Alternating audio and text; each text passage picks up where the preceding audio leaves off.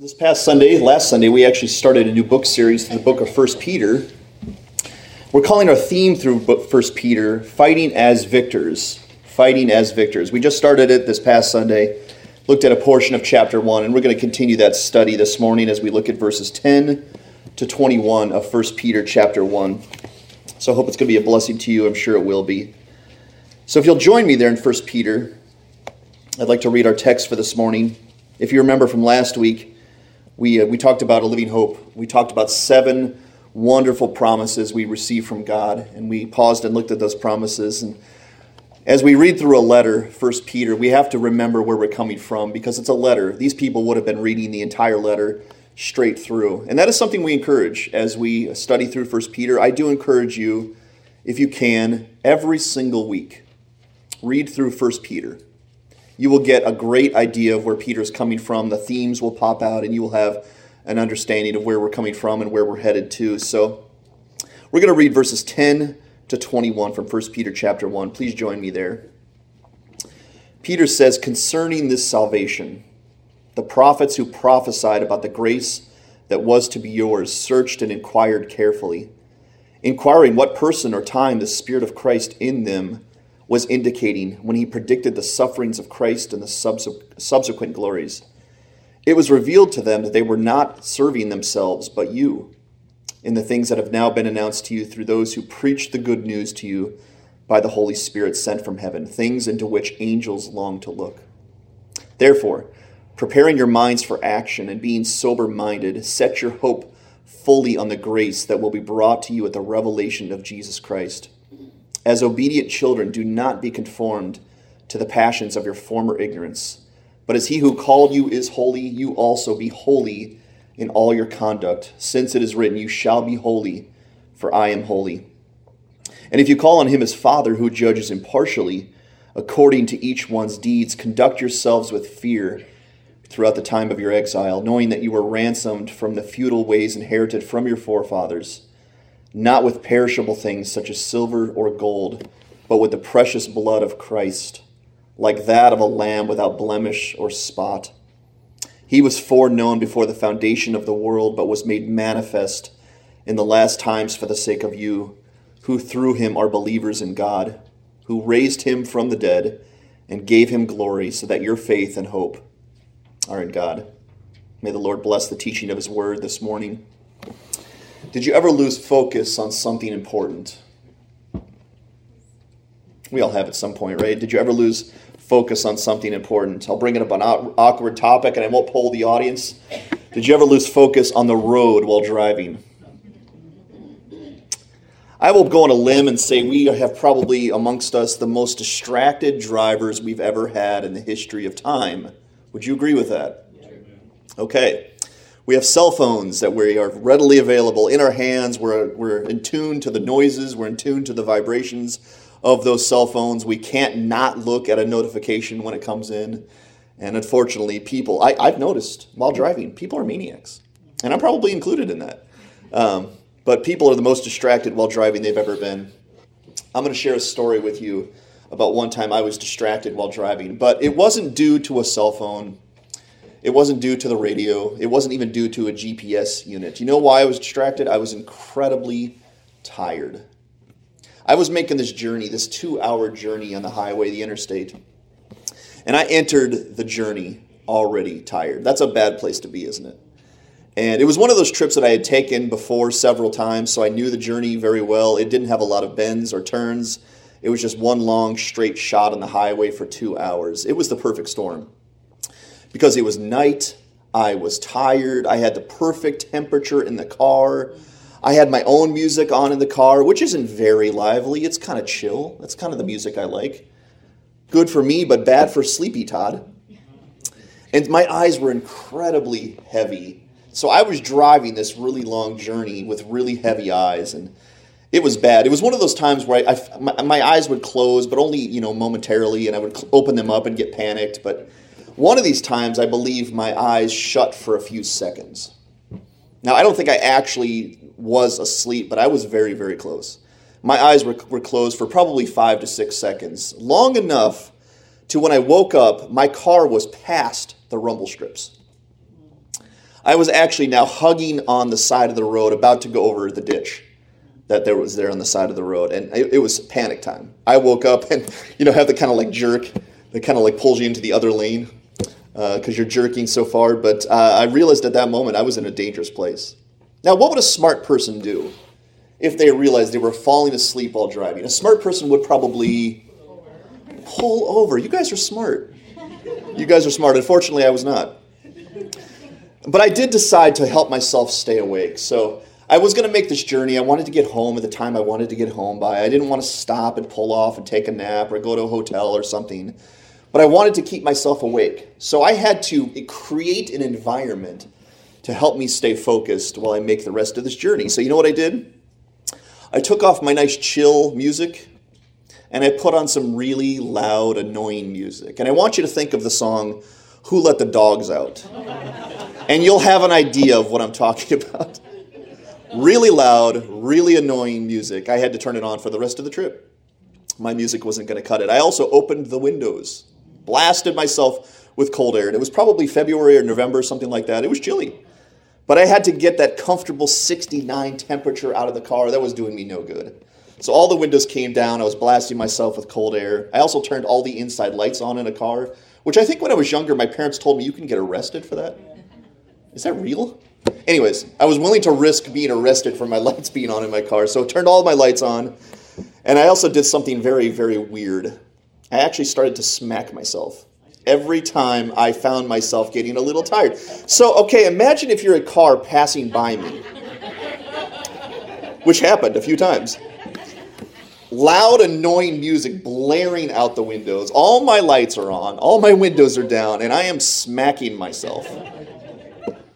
That, if, you're, if you're passing a person like that, you either want to zoom way past or just get off the road. But I was creating an environment that wasn't going to allow myself to lose focus once again and probably put myself and others in grave danger. Did you ever lose focus on something important? Where we're going to talk about our glorious salvation today. That's the theme, the title of our lesson today.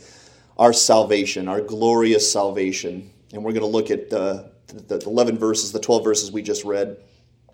Peggy Long asked me one time, though, she said, Why don't you share any positive stories from your past? And I said, Well, Peggy, there's a problem. A, I don't have a lot. And B, they're not that exciting. So imagine if I got up here and said, Hey, I took a lot of journeys in my car and I was not tired and I made the trip great. There you go. Enjoyable? Sorry, Peggy. Just had to pick on you a little bit. The reason I share so many stories is A, because I have a lot, and B, because I think they're helpful for you to understand where we're coming from. But let's look at the glorious salvation of our Lord Jesus today. This is a really important study, and I don't mean to lighten the mood by my story here at the beginning, because this is a really important topic we're talking about today, and I hope you will pay attention. I hope you will. I hope you'll open your minds and your hearts to what's being said today, because it's really important. You have to remember that we're reading a letter. We're coming from the first 10 verses that we read, and I want to highlight two verses. If you have your Bible, look at verse 5 and look at verse 9, and we will understand the context of what Peter has laid here he says in verse 5 of chapter 1 who by God's power are being guarded through faith for a salvation ready to be revealed at the last time. Salvation. He says in verse 9, obtaining the outcome of your faith, the salvation of your souls. And the way he starts verse 10 is concerning this salvation. So he is now going to speak on and elaborate on our salvation. And that's exactly what we're going to look at today. But what is the salvation Peter refers to here? What is he talking about? Well, as I do often and typically, I look up a word in the dictionary just so we understand what this word means. And I looked up salvation in the dictionary, just curious what it would say. And this is what it said this is the definition it says preservation or deliverance from harm, ruin, or loss. Isn't that a good definition? Preservation or deliverance from harm, ruin, or loss we have been delivered or rescued from something. And we're going to look at that something. It says in Colossians 1 13 to 14, listen to what it says. He, Jesus, has delivered us from the domain of darkness and transferred us to the kingdom of his beloved Son, in whom we have redemption, the forgiveness of sins. Isn't that a wonderful truth to know? that Christ has delivered us from Satan's domain of darkness and transferred us to the kingdom of his, of his Son. You can look into Scripture and find this, which we do find here in 1 Peter, that salvation for us, for believers, has a past, has a present, and has a future tense. And I'll give you examples here. In Ephesians 2 8 to 9, very familiar verses in the Bible, it says, We have been saved by grace through faith. You're familiar with that passage, right? We have been saved by grace through faith. So it's talking in the past tense. You have been saved. But it also says things like this in 1 Corinthians 1 18. You are being saved. The salvation is in the process of happening. So your salvation is past, but it's also present. And then we find in 1 Peter, along with passages like Romans 13 11, that we will be saved. That our salvation is future tense as well. So you could say very confidently, based on the Word of God, our salvation has a past, a present, and a future. And I hope you'll understand that as we go through 1 Peter, that what he's talking about in the beginning of of chapter 1 is our future tense salvation. It's a salvation that we haven't yet received, but if we follow Christ, we will receive. But you need to understand that the salvation is all encompassing. It's, it's probably the most important topic, besides the Lord Jesus himself, that Christians could study. So it's a really important lesson today. And again, I hope you'll be blessed by this. But in order to understand properly our salvation and to appreciate it, we have to properly understand what we're saved from. Do you remember the definition? Saved from harm, ruin, or loss. What harm, ruin, and loss are Christians saved from? What is it? What are we actually saved from? We just sang a song, Jesus is our rescuer. And that was well timed. I didn't, I didn't tell them to sing that song. It was just well timed. It says, He's our rescuer. He's our rescuer. We are free from sin forevermore. The first thing that you and I needed to be saved from was sin. Sin. See, we are born sinners because of what Adam and Eve have done in the Garden of Eden. Every single person who is a descendant of Adam and Eve, which is everybody, besides Jesus, because he was born via the Holy Spirit, is a sinner by birth. But it also says in Romans 6 16 to 17 that we have actually become slaves of sin. Think about that term slaves of sin. In other words, we are chained to our sin.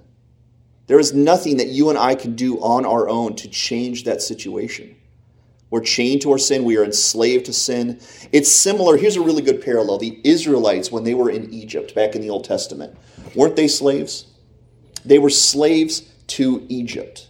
They were slaves. They were treated horribly, but there was nothing they could do to rectify that situation. They had to be saved or delivered from that. And so it is with you and I with sin. We are slaves of sin, and unless we are saved from that condition, that will be our condition for the rest of eternity. So the first thing we are saved from is our sin. In fact, if you read the, the account of Matthew where Jesus is born, the Holy Spirit comes to uh, uh, J- excuse me Joseph and Mary and says to them, "You will call your son's name Jesus because his name means Savior of sinners." That's the very meaning of the name Jesus, Savior of sinners. So when Jesus Christ comes into our soul, the first thing that he does is he saves us from our sin, or we sing sometimes, the chains are gone. We've been set free. Isn't that a great thing about Christ? That He has removed the chains of sin, that you and I can walk and get up and leave that enslavement. We are not any longer owned by the devil. He has transferred us to the kingdom of His beloved Son, in whom we have redemption, the forgiveness of sins. And that's the first thing. That's the first harm, ruin, and loss that you and I are saved from is our sin. And how grievous, how heinous is sin? Really, there's no way to calculate it. In God's eyes, it's the worst thing ever. And so, if you understand Scripture, that when Christ saves us from our sin, we aren't sinners any longer. Do you guys know that? He actually changes our nature to now we are a term called saints. And really, that's a term that is synonymous with Christian in the Bible. That once you trust in Jesus Christ, He saves you from your sin and changes your nature to become a saint who is a person that is no longer chained to their sin. Now, as we'll talk about here in a little bit, we still have a flesh. And that flesh still desires sin. But we are no longer chained to that flesh and chained to that sin any longer. We are no longer owned by the devil. We are now victors. And it's all to Christ's credit and glory. You and I can actually say no to sin. And there was a time in our life, in my life, that I couldn't say no to sin because I hadn't been saved yet.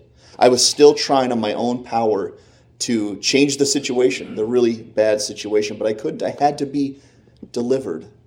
And we have a Savior, don't we? And the first thing that He does is He saves us from our sins. The next thing that we're saved from, thankfully, is the consequences of our sin. The next thing the Lord Jesus saves us from is the consequences of that sin because He does two things.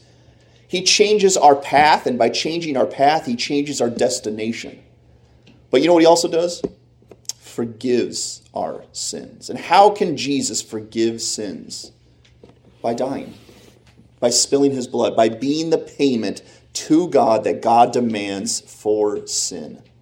Jesus gave his life. We just celebrated it in communion. And now the wages of sin for us is not death any longer because we have found forgiveness. And our path has been changed. And our nature has been changed. We are now heirs of the kingdom of God. But one time it wasn't that way. We were waiting eternal death. Or you could even say worse than that still God's wrath against wickedness. And the term wrath means righteous anger. God has righteous anger against those who sin. And unless we're saved, God will unleash that wrath someday in full. And it will be perfectly just. And you and I had incurred a debt, a really, really big debt before God. The debt of our sin, again, was really beyond calculation. How much have you and I sinned before the Holy God? I don't know. I'm not sure I want to know. But that debt was enormous. And when Jesus Christ came, he gave up his life, and that one payment was sufficient to cover all of my sins and all of your sins completely.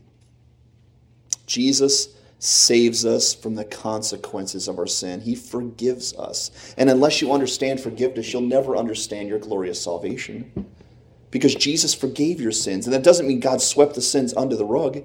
There was a payment for those sins. In full, you don't owe the debt to God any longer because of Jesus Christ.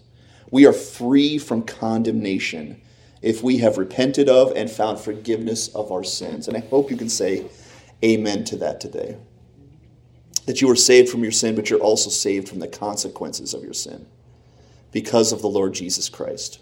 And again, we'll circle back to these things in a little bit. But the third thing the Lord Jesus saves us from is hopelessness. Hopelessness. See, being enslaved to sin and awaiting the eternal wrath of God with nothing you can do about it is utterly hopeless. I can't create or imagine a more hopeless scene than being chained to your sins, knowing that God has wrath against sin, and knowing there's nothing you can do about it. Sometimes I like to watch movies of people who have been stranded on the sea. I just find it very interesting how people could survive, you know, days and months on the sea by themselves. And those stories interest me. But imagine this. Imagine being stranded on the open sea in a small raft and you have no food, you have no water, and nobody knows where you are. And you have no idea where land is, no idea about how to let anyone know where you are. Can you imagine the hopelessness that would enter your soul? This situation we were in with our sin is way beyond that. We were chained to our sin, we couldn't free ourselves, and we were awaiting the eternal wrath of God. And the third thing that the Lord Jesus saves us from, that actually we learned last week, is He saves us from hopelessness and He gives us an eternal hope. And again, imagine that situation where you're stranded on the sea. You have no water, you have no food, you're shriveling, you're dying, and no sign of life whatsoever. And all of a sudden, a big rescue ship comes your way. Someone looking specifically for you. Imagine the hope that would enter your soul at that moment. Do you understand this glorious salvation? Are you getting the picture? We were once chained to our sin, awaiting the, the wrath of God on a fast track to hell. And the Lord Jesus Christ came specifically for you and I to free us, to give us life, to give us hope, to replace that hopelessness with what Peter calls a living hope, an eternal hope. And that is the greatest thing that's ever come to mankind. When Christ comes into our soul, it's akin, like I said before, to seeing a huge rescue ship coming your way if you're stranded on the water. And this glorious salvation that we're talking about today is free. This is the most shocking thing about this salvation. It's free, free of charge. And every time you hear that, every time you get a piece of mail, right, something says it's free, free money, free TVs, free trip. There's always an enormous catch, isn't there? What's the catch? I always ask that question. What's the catch? But with the Lord's with the Lord's salvation here, Jesus paid for this salvation by himself. And he offers it to mankind as a free gift. Do you guys know that? That you could find freedom from your sin, freedom from the wrath of God, and freedom from your hopeless state, and it's all absolutely free, no charge, because Christ Jesus has paid for it by himself. If we repent of our sins and believe in Jesus, and that's not a catch, that's an obvious reception to the grace of God by saying, Yes, Lord, I want this, Lord. I invite this into my soul, Lord. I can't do without this, Lord. My sins, I don't want them any longer, Lord. They've been hurting me, they've been hurting you. I want to let them go. That's simply saying yes to this free gift. Have you been gloriously saved by Jesus Christ today? Have you? Do you have that hope within your soul? Is your sin the chains that was holding you down? Are you free from those sins? Are you free from the wrath of God? I hope you don't overlook this one chance at salvation because this is the only hope we have. If this ship passes by us, we'll never see it again. You need to grab on to the hope and the grace of our Lord Jesus Christ today. And this is all before we get to the text. This is to set the stage for what Peter is going to say when he says, concerning this salvation. You need to understand how glorious this thing is. And so, what Peter is going to do here is what I'm calling a motivation sandwich. Because in verses 10 to 12, he's going to motivate us based on this salvation. And then in verses 13 to 16, he's going to give us instruction based on this salvation. And then in the last five verses, he's going to give us more motivation based on the instruction he just gave us. So this is called a motivation sandwich, the text we're going to look at. And let's look at it now. It says in verse 10 concerning this salvation, remember, saved from sin, saved saved from wrath and saved from hopelessness. Before we get into this, who would jump in front of a car to save your life? Don't yell it out loud, but who in your life would jump in front of a car to save your life? I'm guessing you have at least a person or a few people, or maybe even people in this church, that you believed if your life was in grave danger, that person would actually step in front of harm for you. But what if you had abused everyone in your life for years? What if you had actively hurt everyone who cares about you for years? Who then would step in front of a car for you? If you actively hurt and abused all the people who love you for countless years, would you have anyone to come to your rescue? See, it says that in Scripture that Jesus died for us while we were sinners, while we were hostile to God, while we were God's enemies. Jesus stepped on the cross. Does that amaze you? We had hurt God and Christ for years and years and years. We were hostile, we were enemies, we hated righteousness, and Jesus came at that specific time and went on the cross. And to me, that's amazing that while we were enemies, Christ Jesus died for us. This salvation we have received is so glorious, according to verse 10, that even the prophets of God searched and inquired carefully to understand this thing. And I love this description. The prophets of God wanted to know about this Jesus. They had heard about a Christ, they had heard about a Messiah who was coming, but they didn't know his name. They didn't experience his life. They didn't have any firsthand understanding of Jesus Christ. And they wanted to know, as you might want to know hey, I'm a prophet of God. I, I demand to know what this Jesus is going to be like, what this grace is going to be like. So they searched and they inquired carefully about this wonderfully prophesied Jesus Christ, who would single handedly save his people from their sin, from their death, and from their hopelessness. Who is this Jesus? What would it be like to know him and experience his powerful grace firsthand? The prophets of God wanted in on that. You guys ever asked to see a Christmas present before Christmas as a kid? Maybe even now?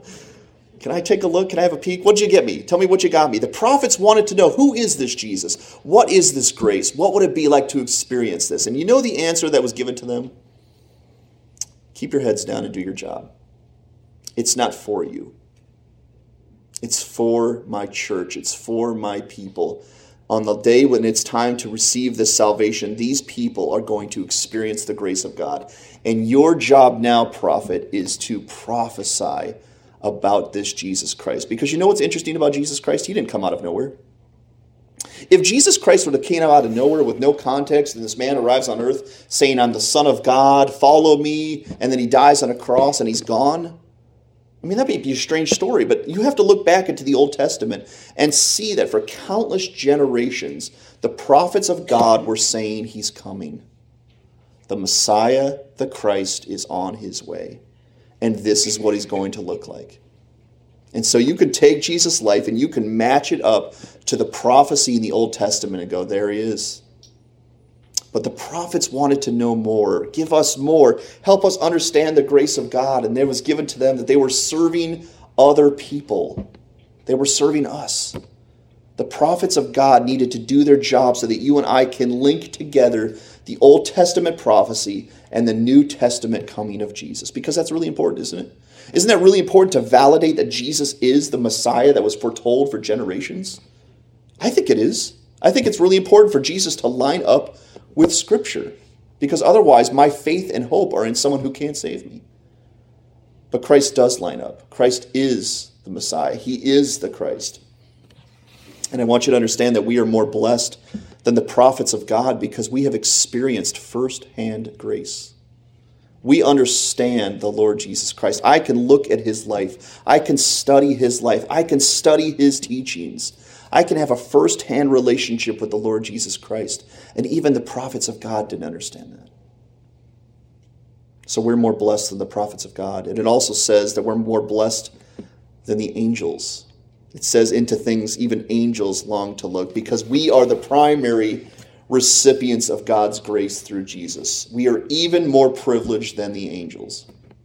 Who are angels? Angels are not just things you see in the media with wings, you know, who fly in and scoop people out of danger. They are ministering spirits of God to do God's bidding whenever God says so.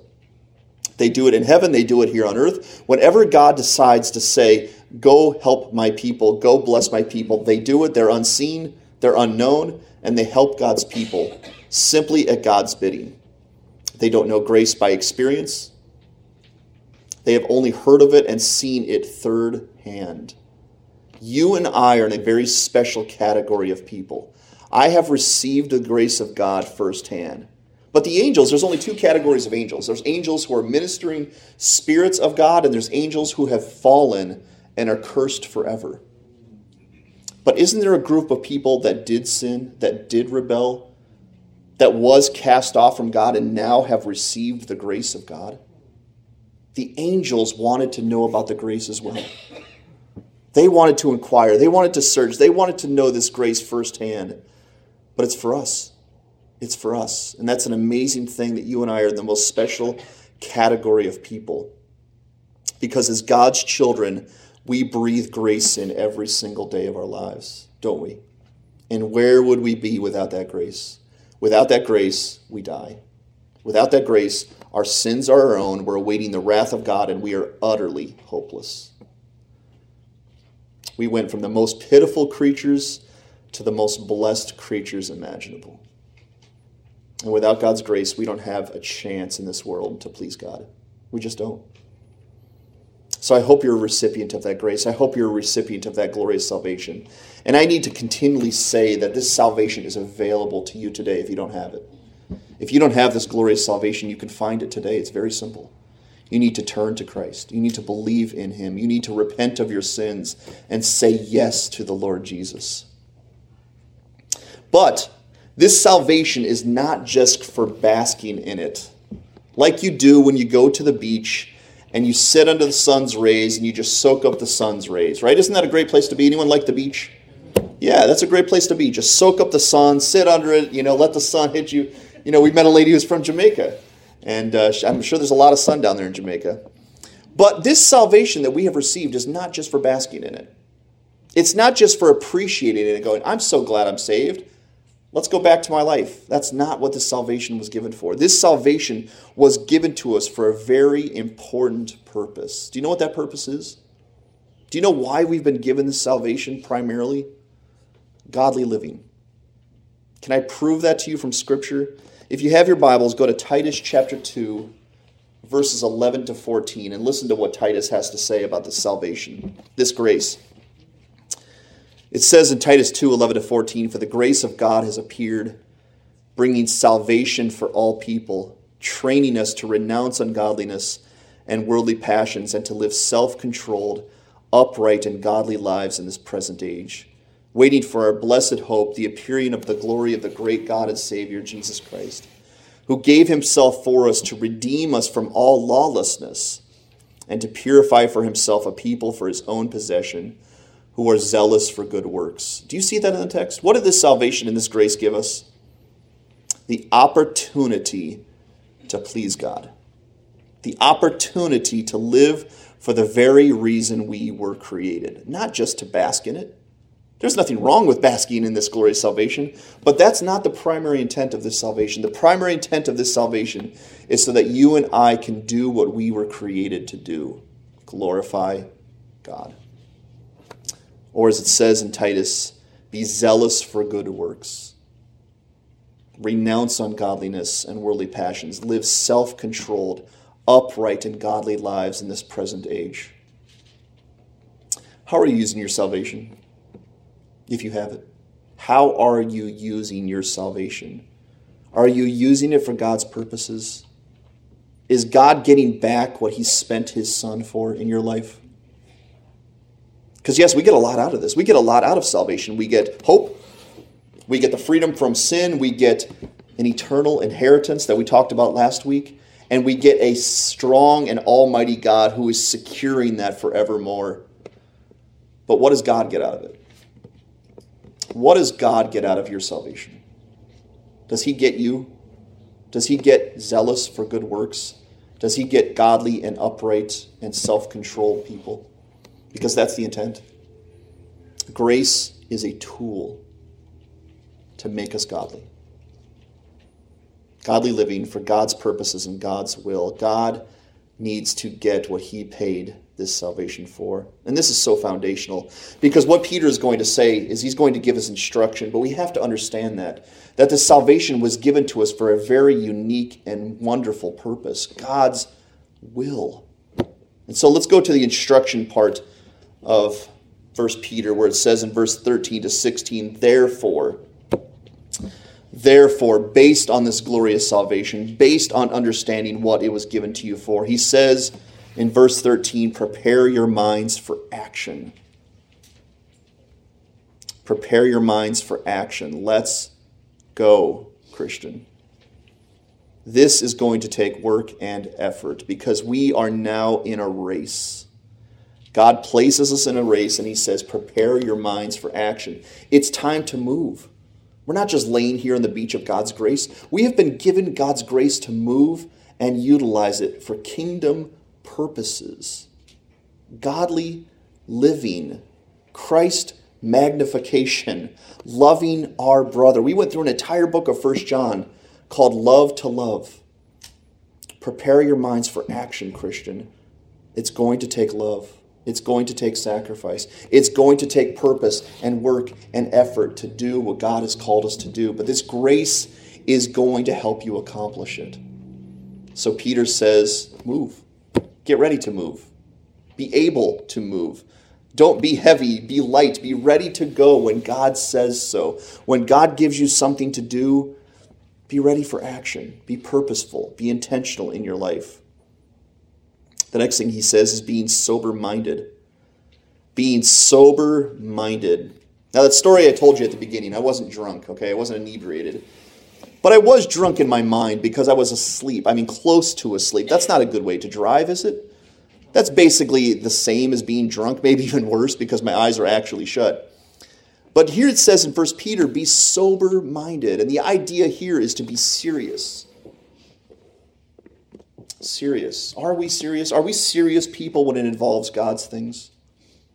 I like to laugh, I like humor, but I have learned that it takes a serious, purposeful, and entirely focused mind to do the task God has given me. It just does. It can't be laughed off. We can't shrug our shoulders and go, whoops, I hope so. We'll see what happens. We need to be sober minded, which means clear, focused, purposeful, serious, and solemn about the task at hand. And I wonder if some of us are drunk with the world, with the world's things.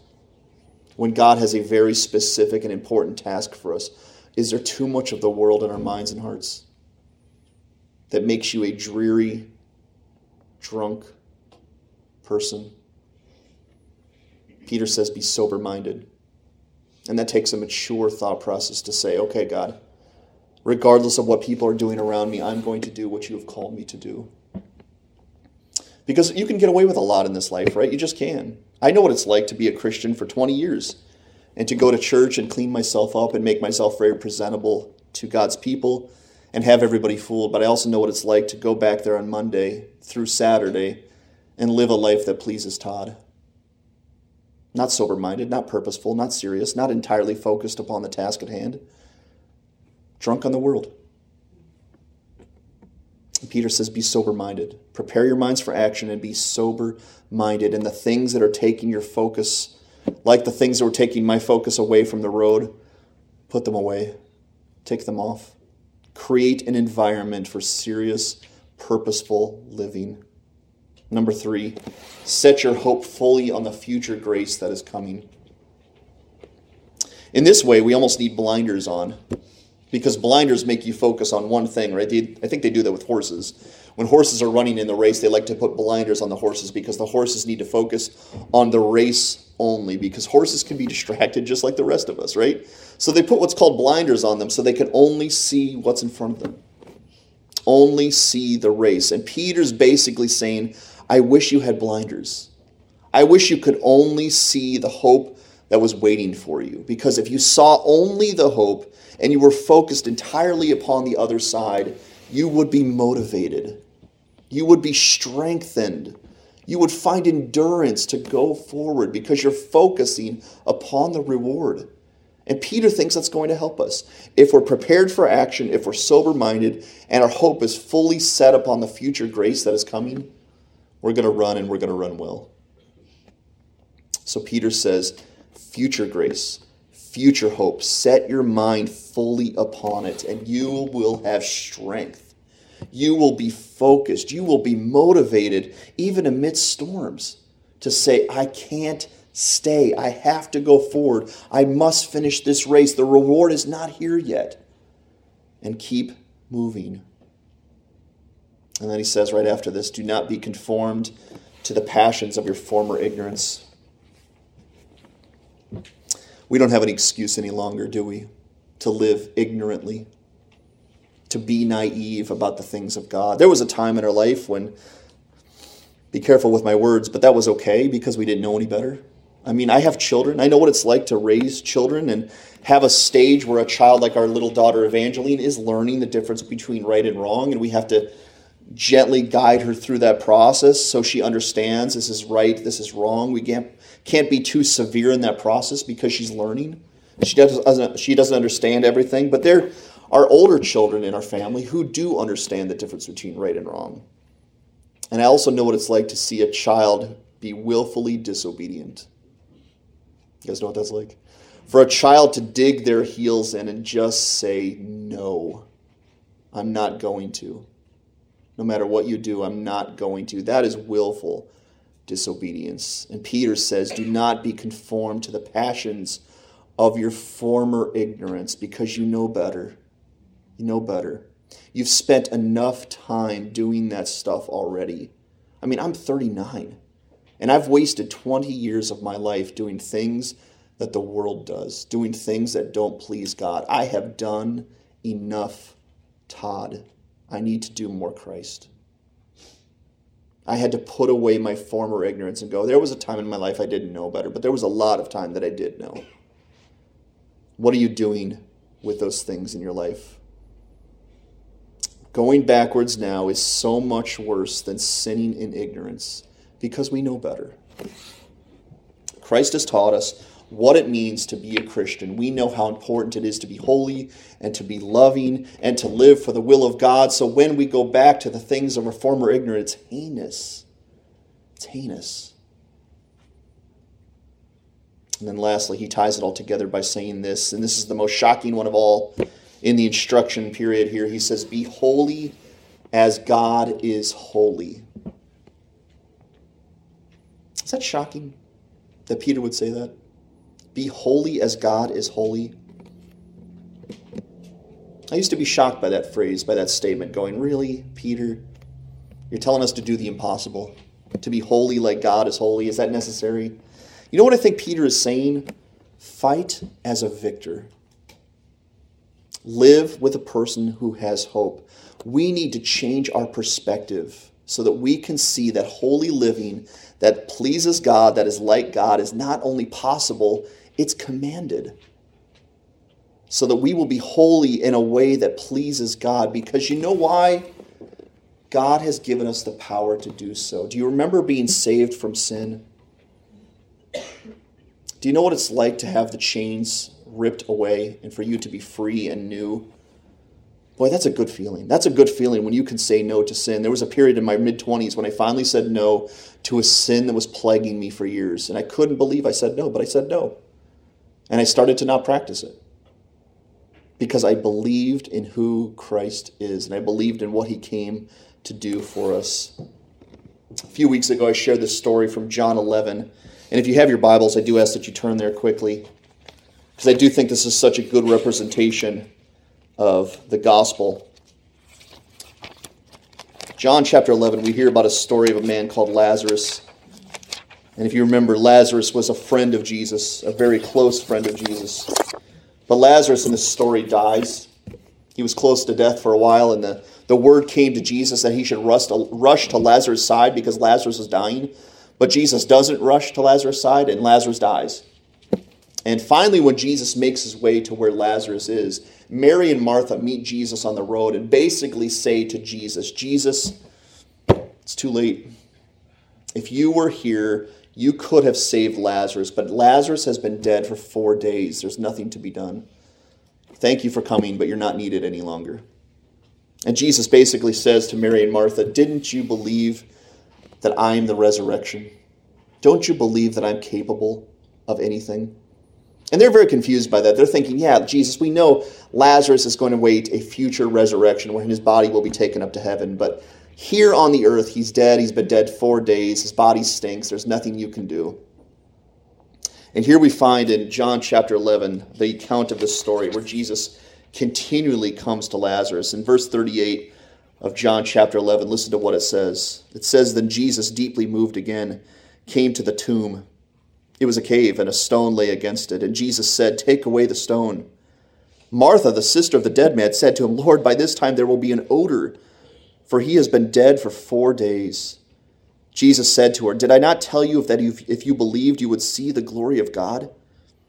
So they took the stone away, and Jesus lifted up his eyes and said, Father, I thank you that you have heard me. I know that you always hear me, but I said this on account of the people standing around, that they may believe that you have sent me. When he had said these things, he cried out with a loud voice, Lazarus, come out! The man who had died came out his hands and feet bound with linen strips, and his face wrapped with a cloth. And Jesus said to them, Unbind him and let him go. He's not dead any longer. Do you see that? In Ephesians 2, it says we are dead. We were dead in our sins. Dead. Flatlined. Nothing to be done. The ship has sailed. It's over. If Jesus could have saved us when we were simply badly off but not dead, okay, we could have found salvation. But now that we're dead, what is to be done? And you have to imagine Jesus standing before this tomb four days after the man had passed on. So let's, let's assume Lazarus passed on a Monday. Jesus came on Friday. Four days later. And they're basically saying to Jesus, Jesus, he's not badly off. He's not near dead. I know you can cure the blind. I've seen you cure the lame, but what can be done for a dead man? And Jesus says, Roll the stone away and let me show you. So they take the stone, they roll the stone away, thinking, What is this going to do? I don't want to smell a dead man. So they roll the stone away, and Jesus stands before the tomb and says, Lazarus, come out. And a dead man rises up and walks out of the tomb, wrapped in his burial clothes. Is that astonishing? When Peter says, Be holy as God is holy, you have to remember the power of Jesus. When you look at that phrase and go, I can't be holy as God is holy, you're looking at the wrong person. Yes, you're not capable of that. But you know who is? The person who can raise the dead. Not only did Jesus raise Lazarus, he rose himself from the dead. Jesus has the power to make us new creatures. And I want to tell you today do not be bullied and lied to from the devil, telling us you're still chained, you're still a sinner, you're not going to do anything for God. He is a bully, he's a liar, and we have power, don't we? We are victors, aren't we? Because of Christ Jesus. And I want to encourage you to stop calling yourself a sinner if you're a Christian, because I believe that's offensive to God. He saved you from your sin. Yes, I understand there's a flesh, and that flesh still wages war against us. But God has made us a saint through the blood of Christ. We have the power and we are free from sin. And if you are a Christian, live in that victory, live in that power. And if you're not a Christian, come out. Come out from your sin because you can. You can believe in Jesus and you can conquer your sin and you can be a brand new creature. We just studied First John, and you know what First John says? In chapter 3, verse 8, the reason the Son of God appeared was to destroy the works of the devil. So the devil had built up a kingdom. You and I were part of that kingdom, and that kingdom was rolling for a while. It was gaining people year after year, generation after generation. It was mighty and strong and formidable. But when the Lord Jesus Christ, he went flick and it crumbled. And for those of us who are in Christ, we are not part of that kingdom any longer. We are part of a brand new kingdom. And if you follow the Lord Jesus Christ, you have his power living inside of you through the Holy Spirit. You're no longer a sinner. Don't call yourself a sinner. That's defeatism. You're a saint. You can live with victory. You can live with power. You can stand up to the devil and you can say no to sin because of our glorious salvation. The last verses we talk about the weight of the sacrifice, and we need to move quickly.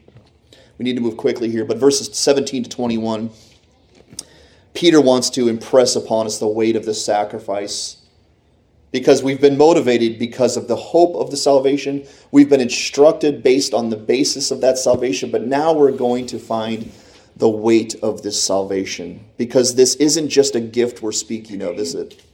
It's a sacrificial gift of blood. Precious blood. 1 Peter 1 17 to 18 says, Knowing that you were ransomed from the futile ways inherited from your forefathers not with perishable things such as silver or gold. You weren't bought with money, but with the precious blood of Christ, like that of a lamb without blemish or spot. Do you see what you and I have been redeemed from with? This salvation we've been given, this new life we have, this new opportunity to serve Christ is such a blessed privilege, but it's also a very, very weighty responsibility because we've been given the blood of Christ. We've been given the grace of God. We've been given a glorious salvation. And I will tell you very, very strongly today we don't want to waste that. We cannot waste what we've been given from God, or we will be in the worst category of people who've ever existed because the prophets didn't know that. The angels haven't tasted of the grace of God, of the blood of Jesus Christ. We have. Now we're in the most privileged category of people who have ever lived. And Peter says, do not waste that gift. Do not waste it. There's a passage from Hebrews that is very weighty, but I want to read it, and I want you to just listen to the words. It's not one of those fluffy, really encouraging passages. It's kind of the opposite, but I think it's necessary for us today. Listen to what it says in Hebrews chapter 10. And remember the former ignorance Peter called us out of. He says, For if we go on sinning deliberately after receiving the knowledge of the truth, there no longer remains a sacrifice for sins, but a fearful expectation of judgment and a fury of fire that will consume the adversaries. Anyone who has set aside the law of Moses dies without mercy on the evidence of two or three witnesses. How much worse punishment do you think will be deserved by the one who is trampled underfoot the Son of God? has profaned the blood of the covenant by which he was sanctified and has outraged the Spirit of grace. For we know him who said, Vengeance is mine, I will repay. And again, the Lord will judge his people. It is a fearful thing to fall into the hands of the living God.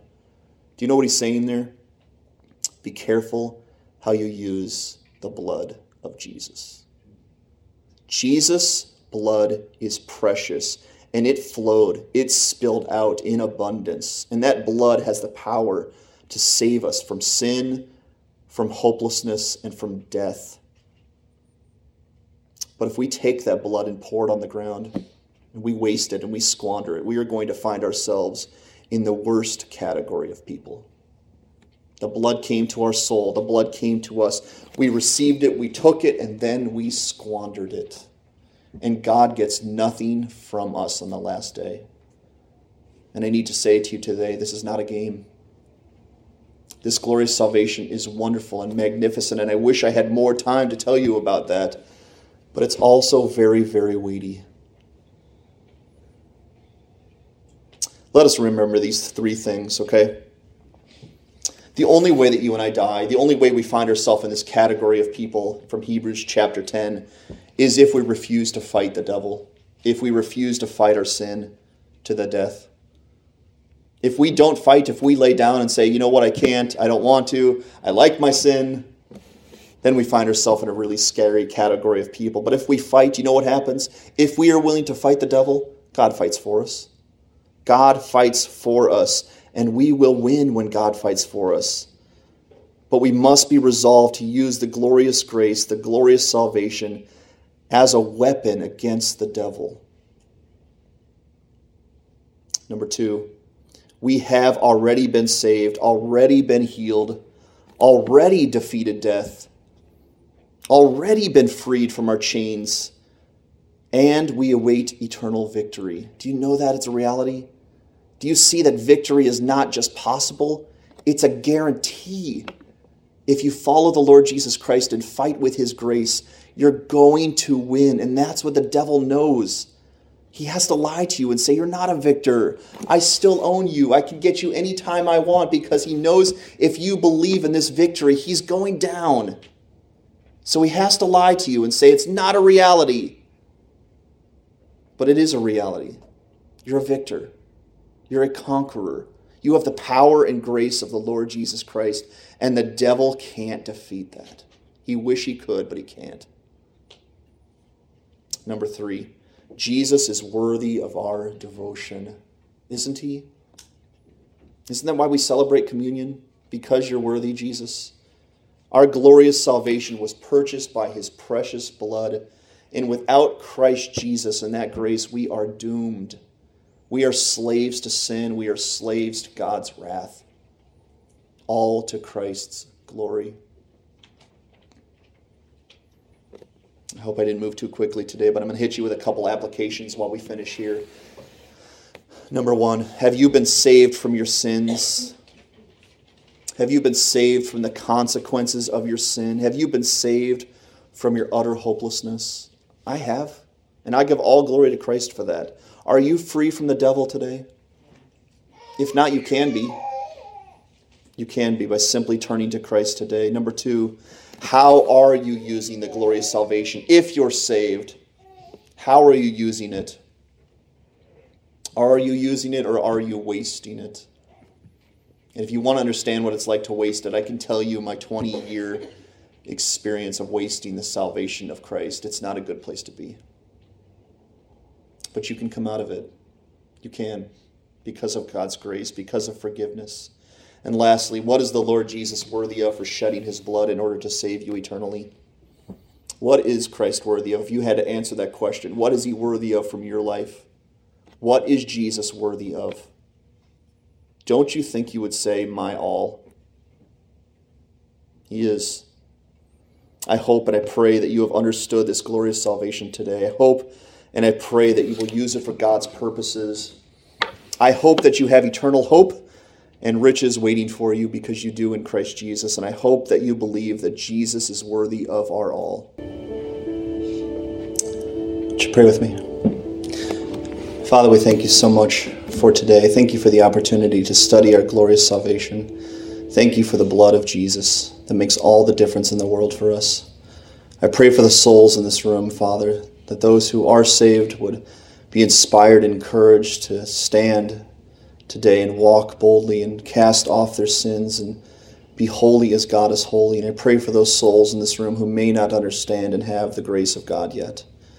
I pray that you would open those souls today to receive it, to turn to Christ from their sins and be victors forever. We thank you for Christ Jesus. We thank you for the gift we have received.